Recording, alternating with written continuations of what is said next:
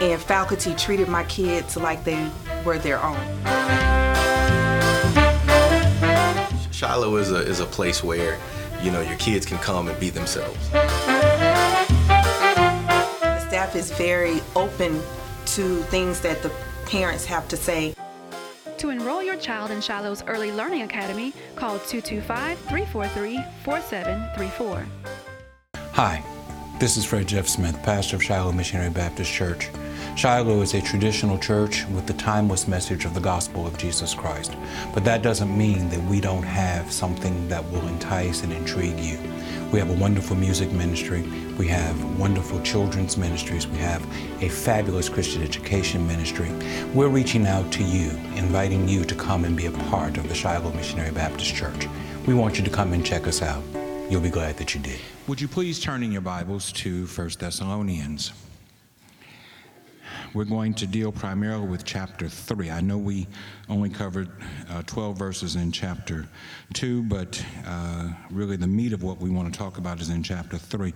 We're going to look back a little bit at uh, the latter verses of chapter 2.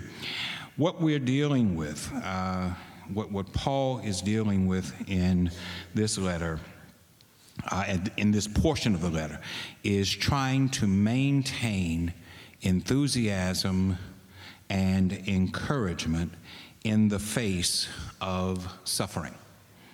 Maintaining enthusiasm and encouragement in the face of suffering. We pointed out in 1 Thessalonians chapter 1 that these new Christians in the church at Thessalonica uh, were enduring suffering that may not have been physical, but was damaging. Uh, it was psychological, it was emotional, it was abusive. These Christians were experiencing rejection from family members because of their faith. They were experiencing the loss of employment because of their faith. They were experiencing social estrangement. There were people who were walking away from them because of their faith in Jesus Christ, because they embraced the gospel. Nevertheless, they recognized the truth of what it was that they were embracing, and they were willing to endure the rejection for a little while. I said this to, to, to, to the Sunday school uh, teachers last night, uh, and, and really wasn't about the printed lesson, which has to do with Matthew chapter 6. But we made mention of the fact uh, that w- when you talk about suffering, everybody loves to read Job. Everybody loves to read, though he slay me, yet will I trust him. But when you're the one being slayed, it's an entirely different experience. We, we all say amen to I know my Redeemer lives and he shall stand at the latter day. But when you're the one who's hurting, it's an, you don't want to hear nobody saying, well, now you know the Redeemer lives. I don't want to hear nothing about no Redeemer right now. I'm in pain. That, that's the reality of life all of us can endure some suffering for a little while. But the true test of, of, of, our Christian commitment is when we are made to suffer for Christ and we are willing to endure that suffering over the long haul. Now, the kind of suffering that these people were enduring is not something that you and I are commonly familiar with. Nobody is, well, I shouldn't say nobody because I don't know what goes on these days, but most people will not come in and fire you because you're a Christian. They, they, they, they won't say that you, you, you no longer have employment because you're a Christian. Most of your family members will not walk away from you because you go to church on Sunday morning. As long as you ain't trying to drag them to church, they, they don't care. So, so, so the kind of suffering that these people are enduring is different from the suffering that you and I have to deal with on a regular basis. But let's be clear when you're hurting, the source of the hurt is irrelevant to the fact that you are in pain. The only reason why you need to know the source of the hurt is so that you can stop the hurt from hurting. But when you are hurting, it doesn't matter how the hurt happened, it only matters that the hurt happens. And, it, and, and, and we need help to deal with the hurts of life. Some people deal with some hurts very well, they recover from them very well. Some people are still suffering from hurts that happened 10 years ago, 20 years ago, 30 years ago. And, and that's not an exaggeration, that's not hyperbole. Some people don't get over some hurts. The, the, the promise of, uh, of the scripture, the promise of what Paul says here, is that when you are suffering, God is able to help you bear your suffering. Now, I want to be clear. Paul does not say that God will, in all cases, remove your suffering. The promise is that God will help you to bear your suffering. And I think that that's important. I, I, think it's an important distinction. And I think that it's better because while we all want the suffering to be removed, it's unrealistic to think that we're not going to hurt sometime. And it's unrealistic to think that some hurts are not worse than other hurts. So, Paul writes in this portion of, of, uh, 1 Thessalonians, uh, the third chapter, to offer sustained encouragement as you deal with various types of suffering. Uh, in order to keep everything in its context, you can't start with verse 1 of chapter 3. You have to go back to the 17th verse of chapter 2. So let's pick up there. 1 Thessalonians chapter 2, verse 17. Do you have any idea how very homesick we became for you, dear friends? Even though it hadn't been that long and it was only our bodies that were separated from you, not our hearts. We tried our very best to get back to see you. You can't imagine how much we missed you. I, Paul, tried over and over to get back, but Satan stymied us each time. Who do you think we're going to be proud of when our Master Jesus appears if it's not you? You're our pride and joy. That's the end of chapter 2. So, when we couldn't stand being separated from you any longer, and could find no way to visit you ourselves, we stayed in Athens and sent Timothy to get you up and about, cheering you on so you wouldn't be discouraged by these hard times. He's a brother and companion in the faith, God's man in spreading the message, preaching Christ. All right, the reason why you have to go back to chapter 2, verse 17 is because chapter 3 starts with a conjunctive. So, uh, conjunctions connect what came before it with what comes after. So you needed to know what was written there. And what was written at the end of chapter 2 is Paul's great desire to see the Thessalonians, to be with the Thessalonians, because he had great love for them. And because of this love, he says he will not abandon them when they need spiritual help. Now, that's important because, in addition to help from the Lord, all of us from time to time need human help. It, it, I know that God is with me, and I'm grateful for the fact that God is with me. I'm grateful for the promise I will never leave you nor forsake you. I'm grateful for, lo, I'm with you always, even to the end of the world. But every now and then, it's nice when there's a human touch. It's nice when there's a human voice. It's nice when there's human concern that is offered when you're going through tough times. And Paul is saying, in addition to my, my, my assurance to you that God is with you, that Jesus is with you, that the Holy Spirit is with you, I want you to know that I'm with you too. Even though I'm physically separated from you, I am never separated from you in heart. You are always on my mind. And when I could no longer live with the fact that we were physically separated from you and I couldn't come, I sent Timothy in my place. And, and, and, I'm glad for the fact that you received him in the way in which you did. We should have a similar passion, both for the gospel and for those with whom we share the gospel. It is the charge of the church to be concerned not just about gaining lost souls, but about nurturing lost souls. We like to, to, to, make the point that there's a threefold ministry that the church should be involved in evangelism to the lost, discipleship or nurture to the saved, and ministerial or missionary outreach to those who are hurting. It's the second one that, that, that we're lifting up here. Sometimes we, we get so excited when folk join the church or when folk accept Christ. And then once they're in, we leave them alone. And before you know it, they're gone. Because we haven't done enough to nurture, to stay in touch with them, to, to continue.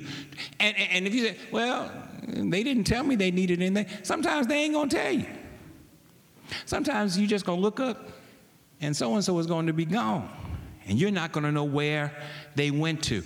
We should have the same kind of concern that Paul shows here for the Thessalonian Christians. Verse 3 not that the troubles should come as any surprise to you. You've always known that we're in this, we're in for this kind of thing. It's part of our calling. When we were with you, we made it quite clear that there was trouble ahead. And now that it's happened, you know what it's like. Very important. Paul says, when I was with you, I told you that trouble was coming. How different that is from, from the message that so many give today, where, where they tell you once you come to Jesus, you ain't never gonna have a problem.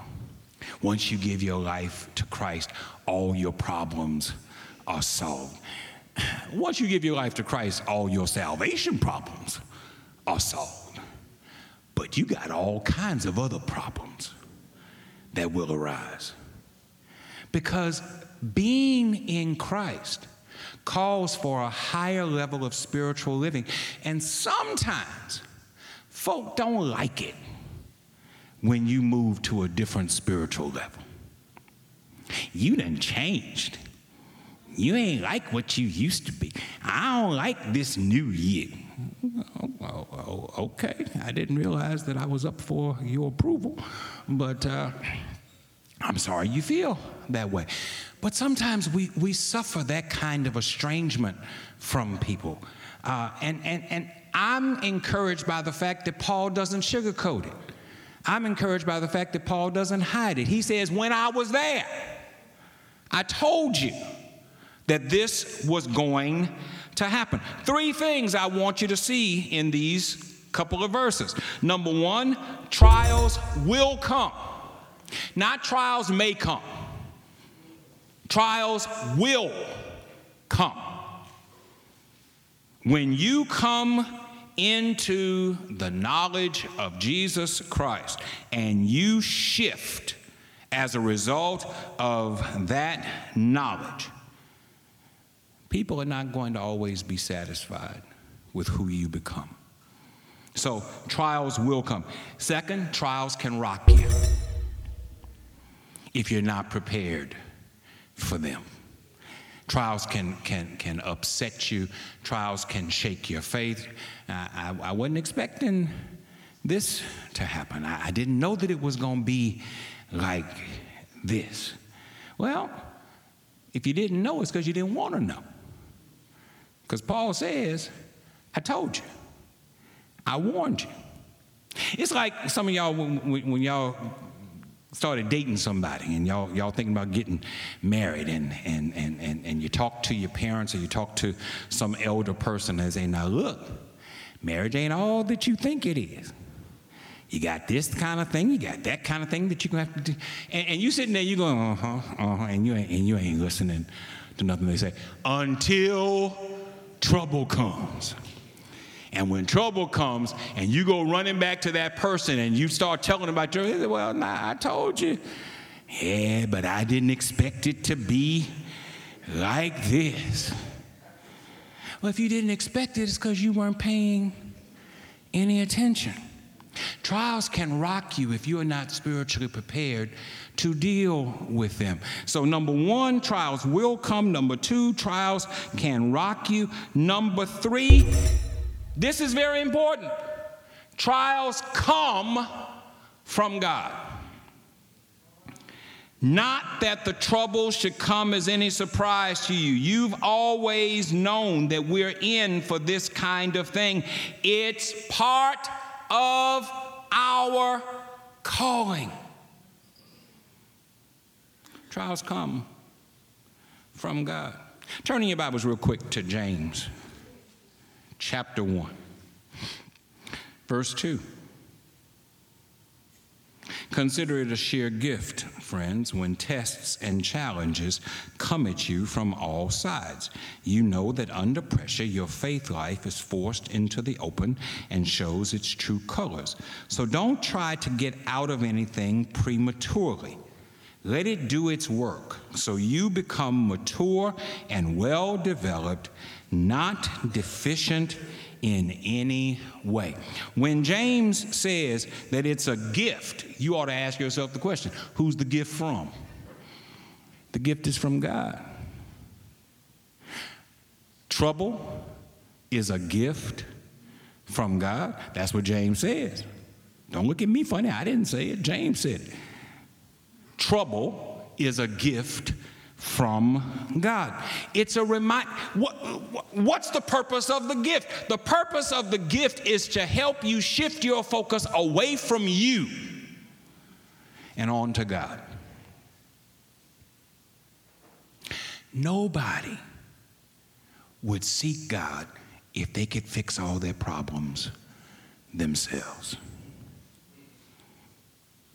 I don't need God. I, I got it. I got it covered. I got it handled. Don't need no help from nobody else. And so when these trials come, Paul agrees with James and says that the trials come from God. He says it's part of our calling. Jesus said be, be, before he was crucified, he said, Folk hate you and you upset about it? Well, guess what? They hated me before they ever hated you. And they will continue to hate me. In fact, they hate you because of me. Blessed are you when men revile you and persecute you and say all manner of evil against you falsely because of me. So, trials will come, trials can rock us, and trials come from God. So, is there any resolution to that? Keep on reading. Look at verse 5. That's why I couldn't quit worrying. I had to know for myself how you were doing in the faith. I didn't want the tempter getting to you and tearing down everything we had built up. Understand what Paul is saying here. Paul is not saying that Satan causes this. He's saying that Satan seeks to exploit what God allows. Once again, let me go back to Job. If we read Job, understand that according to Job, Satan couldn't do nothing without God's permission. Satan and God get into a conversation. God says, Have you considered my servant Job, how righteous he is, how holy he is, how upright he is? And Satan says, It's because you got a hedge built around him. You, you, you protect him, you, you, keep him. He, he's, he's your most beloved pet. That's the way Peterson puts it in, in, in Job chapter 1. He calls him his pet. He says, If you let calamity happen to him, he'll curse you to your face. God says, all right, go let calamity happen, but don't take, don't, don't put your hands on him. Understand, Satan couldn't do anything, according to Job, without God's permission. So Satan causes this calamity. The, the livestock is robbed, looted, and taken. The, the fields are burned and gone. The children die in a storm. And Job says, The Lord gave, the Lord has taken away. Blessed be the name of the Lord. And, the, and at the end of the chapter, it says, In all this, Job sinned not, nor charged God foolishly. Next chapter, God and Job get into a second conversation. He says, All right, you, you caused this calamity to happen. Look how Job responded to it. Satan said, You ain't let me do enough. You, you, you let me touch his body and then we'll see what happens. He said, All right, you can touch his body, but you can't take his life. Next thing you read, he, he's broken out in sores and, and, and, all of these other physical ailments happen. But through that, while Job begins to break down, Job holds on. My point is Satan couldn't do anything without God allowing it to happen. In the same way, in this text, Paul says, I didn't want the tempter getting to you and tearing down everything we had built up together. This is an important spiritual point. This, this, is an important theological point. Paul wants you to understand that Satan can't do nothing, but Satan can take advantage of what God does. Get that. Devil made me do it. That's a lie. Stop, stop, stop saying that. Made Flip Wilson a lot of money, but it ain't true. Devil can't do nothing. Devil can't afflict you, but the devil can make you curse God because of your affliction. How? Because the devil talks to you. That's, that's Satan's real strength. I know that, that, that Hollywood and, and motion pictures have sensationalized Satan and said that Satan can do all of these terrible things.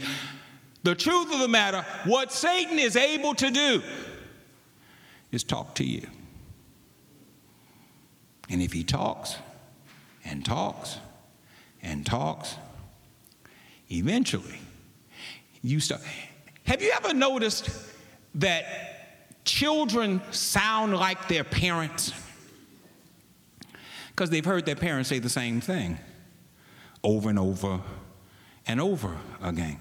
It's the same, it's the same thing with you. You listen to the same people long enough, you start to sound like them. You listen to the same people long enough, you start to use their phrases. In fact, you forget that they weren't their phrases and you make them your phrase. That's what Satan does. And so when Satan approaches us and seeks to put doubt in our minds, seeks to cause us to feel ugliness and meanness and resentment and estrangement from God, that's Satan's real strength. When Satan approaches Jesus in, in, in Matthew chapter 3 and, and in Luke chapter 3, uh, I want you to notice Satan doesn't touch Jesus at all. Read, read about the first temptation. Y'all should have read this because it was in your Sunday school lesson last week. Satan doesn't touch Jesus at all. Satan doesn't even turn the stones to bread. You know why? Because he couldn't do it. What Satan could do was tempt Jesus. I know you hungry. Why don't you turn these? Don't you think it would have been a bigger temptation if Satan had turned the stones to bread and then put them in front of Jesus and say, Look, all you, you ain't even got to turn them. All you got to do is pick it up and eat it. But Satan couldn't do it because Satan didn't have that kind of power. Satan's power is temptation. Satan's power is the ability to talk to you. Satan's power is the ability to get in your head and ultimately to get in your heart. And I'm harping on this because I think that we give Satan way too much credit. The devil got into me. James says, resist the devil. Not he'll put up a fight. If you resist, he will flee. That means he'll run real fast in the opposite direction. Stop giving the devil credit for stuff that the devil can't do. Satan shows Jesus all the kingdoms of the world and, and says, I'll give all these to you. And Jesus says, Now you know you're lying because they don't belong to you. We give the devil way too much credit. Satan seeks to cause us to doubt God's goodness. Satan seeks to cause us to retaliate against others with anger and resentment. Satan tempts us to give in to despair and, and, and discouragement. That's Satan's strength. Other than that, Satan can't do anything. Paul says, I wanted to send somebody because I didn't want the tempter to get a hold of you. I wanted to make sure that there was a counter to what the tempter has said. Now, you should be asking yourself, well, what is my counter? Get in the Word of God. And if you get in the Word of God, the Word of God counters everything that the devil is trying to do. Part of our problem is that we listen too much to the devil and we don't listen enough to the Lord. And we don't listen enough to the Lord because we don't fortify ourselves with the Word of God. If the only time, and I'm sure I'm not talking to anybody in here, but there might be somebody watching on television, if the only time you pick up your Bible is to tuck it under your arm and bring it to church on Sunday, you're in bad shape. If you don't spend some time in the study of the Word of God, then you are depriving yourself of the spiritual nourishment that you need in order to resist the temptation of Satan.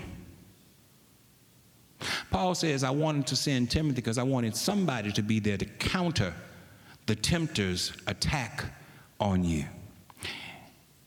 You might not have a Timothy, but you do have a Bible. And you need to spend some time in the study of God's Word. Verse 6 But now that Timothy is back, bringing this terrific report on your faith and love, we feel a lot better. It's especially gratifying to know that you continue to think well of us and that you want to see us as much as we want to see you. In the middle of our trouble and hard times here, just knowing you're doing how you're doing keeps us going. Knowing that your faith is alive keeps us alive. Paul says, Not only was I interested in making sure that you were encouraged, but I want you to know how much you encourage me. The teacher sometimes needs encouragement from the student. The leader sometimes needs encouragement from those that they lead. Everybody, this, there ought to be some reciprocity in this. There should not be simply one giving and the other one just taking. The one who gives needs to receive as well. Paul says, I was concerned about you, but hearing about you has helped me to be better.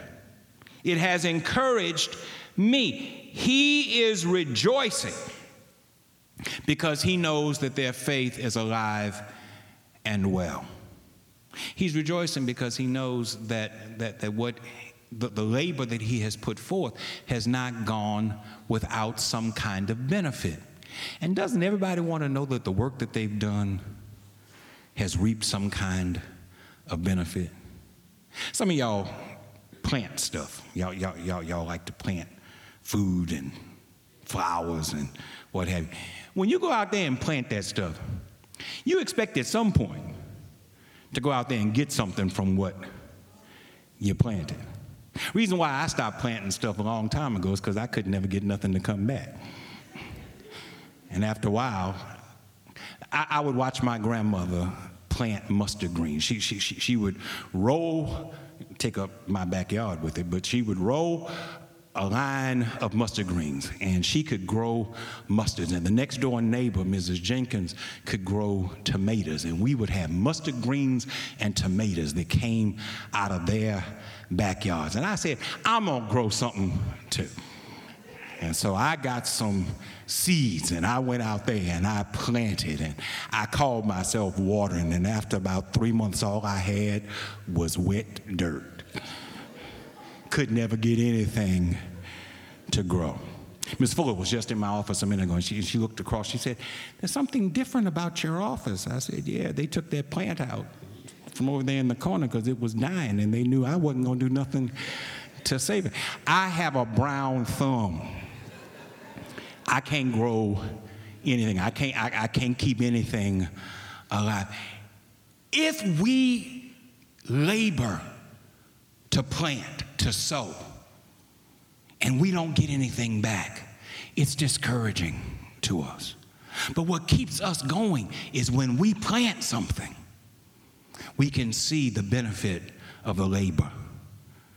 We get something back in return. Paul says, I planted a seed in you. I, I, planted the gospel in your hearts. And it is encouraging to me, in spite of my hardships, in spite of my troubles, in spite of the difficulties that I'm going through, I'm encouraged because I know that the seed that I planted in you is reaping a harvest.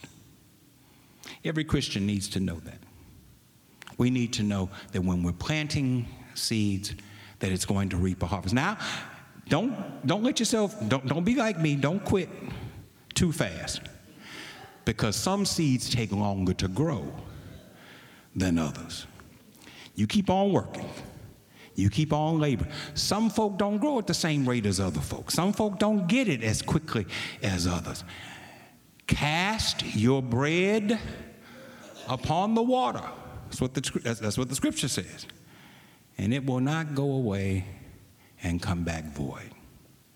Paul says he's encouraged because he knows that the work that he has done has been fruitful. Verse 9 What would be an adequate thanksgiving to offer God for all the joy we experience before him because of you?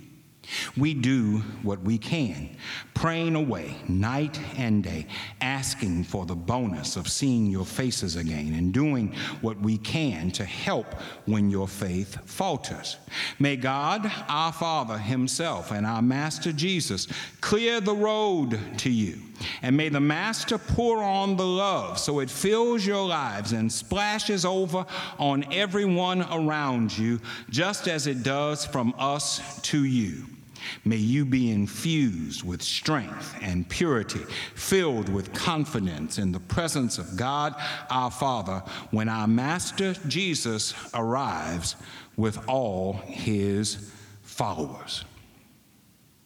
The other way to help others grow spiritually is to pray for them, that God will prepare them for future trial. In case you didn't know it, and I'm talking to people who, who ought to know this, y'all, y'all been around for a minute.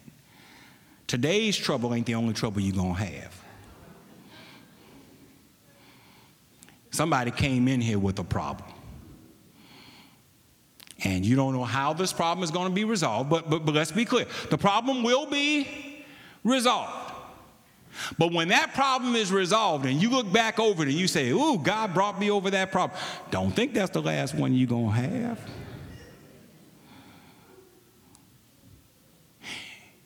Either you're in a storm, just coming out of a storm, or on your way into a storm. It is the nature of life. You are never going to have a time when there is not another hardship as long as you are in this world. Lord, I sure wish I'd live a life where I didn't have no more burdens. Okay, then you won't die. Because as long as you're here,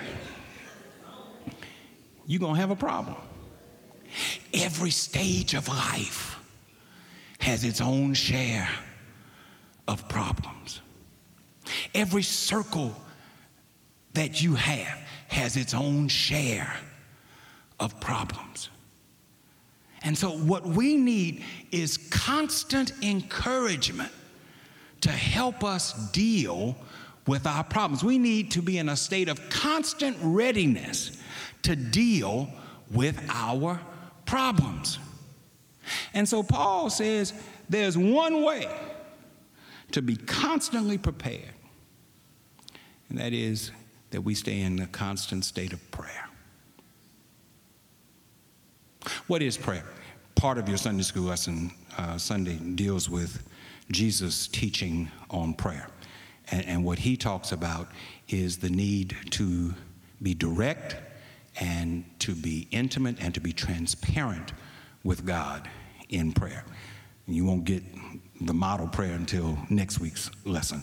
But in introducing the model prayer, he talks about the need for authenticity, he talks about the need for transparency, he talks about the need for intimacy in prayer. He says, when you pray, go into your closet, go to a private place. Well, you don't have to worry about the other things that, that will take your attention away from God, and you can focus squarely on Him. There is power in prayer. But the power only comes when you do it right. And when I say do it right, I want to be clear. I'm not saying that there is a particular language that you have to use. That there are that there is a formula of sayings that you have to employ. I'm saying that your mind has to be right in order to get from prayer the power that is truly there. People will, will, will, say, Well, I prayed and I didn't get what I wanted. Problem number one you were looking to get what you wanted. That's not what prayer is about. Prayer is not about getting what you want. Prayer is about aligning yourself up with God. You mean I can't tell God what I want? Yes, you can. You have every right to tell God everything that you want. But when you get to the end of that prayer, before you say amen, you say, Not my will, but your will be done. Your first mistake is that you, you thought the prayer was going to get you what you wanted. If, if prayer didn't get Jesus what Jesus wanted, what makes you think that prayer is going to get you what you want? Lord, if it be possible. Is that not what he prayed? If it be possible. Well, he knew it was possible because he was talking to God. And God can do anything. So, so he says, Lord, if it be possible, let this cup pass from me. That's what I want. I don't want to have to endure this suffering. I don't want to have to endure this torment. I don't want to have to endure this torture. So let this cup pass from me. He told God what he wanted, but he didn't end the prayer with that. Nevertheless, not as I will, but your will be done. Prayer, when it's done right, is not about us having our way. It's about us seeking to align ourselves so that God, well, God will have his way so that we're okay with God having his way. Let me go back to Job for a second. Job says, Though he slay me, you know what slay means? I know you do. Y'all watching me on TV. Y'all know what slay means. Though he kills me, yet will I trust him. Well, do you really mean that? You say amen to it. Wow, that's powerful. That's that, that's faith. But do you mean that? Can you really say whatever happens? Shadrach, Meshach, and Abednego are, are confronted by Nebuchadnezzar, who says, You either gonna burn or you gonna bow. I'm gonna give you a chance. You, you, you messed up, I'm gonna give you a chance. They gonna play, the orchestra's gonna play. When they play, either you bow or you gonna burn. Now, what's your answer? They said, We ain't even gotta think about it. We ain't gotta huddle up. We don't need a night's rest on it. We believe that our God is able to deliver us. We believe more than He's able, we believe that He will deliver us. But even if He doesn't, let the record show we will not bow to you or to any other idol. Can we truly say that? Is that our true desire that we will do what God said do? If we are not confident of that, then we are not praying with the proper prayer language. And again, I ain't talking about you got to have a formula. I'm talking about you have to have a mindset and a heart set for God. So, Paul lifts up three things in prayer, and then I'm going to eat. You ready? I'm doing well on my plant based diet, by the way, just, just so y'all know. Ain't had no meat since January 1. Doing well. First thing, pray for God's divine assistance as we seek to help others. What would be an adequate thanksgiving to offer God for all the joy we experience before Him because of you? We do what we can, praying away night and day, asking for the bonus of seeing your faces again and doing what we can to help when your faith falters. What a powerful thing it is that when you're going through trouble, you can look past your trouble to try to help somebody else. Remember, Paul says, I can't come to you because I'm having my own problems where I am, but I'm going to send somebody else. Even as I'm sending somebody else, my prayer life is not wrapped around me. Amen. Praise the Lord. Thank you, Jesus. But my prayer life is concerned about you. Christians have to learn how to take their minds off of themselves and put their minds on the needs of others. That is what we have been called to. That's what our calling is really all about. Learning how to be selfless and to put the needs of others ahead of our own. Paul says the first thing I, I, I'm praying about is for divine assistance to help you in your problems. Second thing he says, he's praying for God's sovereign direction. May God, our Father Himself, and our Master Jesus clear the road to you. And may the Master pour on the love so it fills your lives and splashes over on everyone around you, just as it does from us to you. Prayer life is powerful when we recognize the sovereignty of God. Sovereignty means that God is free to do whatever He wants to do. Prayer life is designed to help you be okay with whatever God wants to do. It's one head acceptance is I know God can do anything. Heart acceptance is I'm okay with whatever God does. Some of us have a head thing. I know he's God, and I, and I know he, he, he, he's going to do what he's going to do. But we, but it never leaves the head and gets to the heart. And a lot of us are mad with God because God acted in his sovereignty. A lot of us are hurt because God acted in his sovereignty. A lot of us are depressed because God acted in his sovereignty. Well, when it leaves the head and when it reaches the heart, then there is an acceptance that comes to us from knowing that if God is in charge, everything is going to be all right. The third thing pray for God's supernatural love. There was a commercial on during the Super Bowl. Uh, they, they, didn't mention religion at all. They didn't mention Christianity.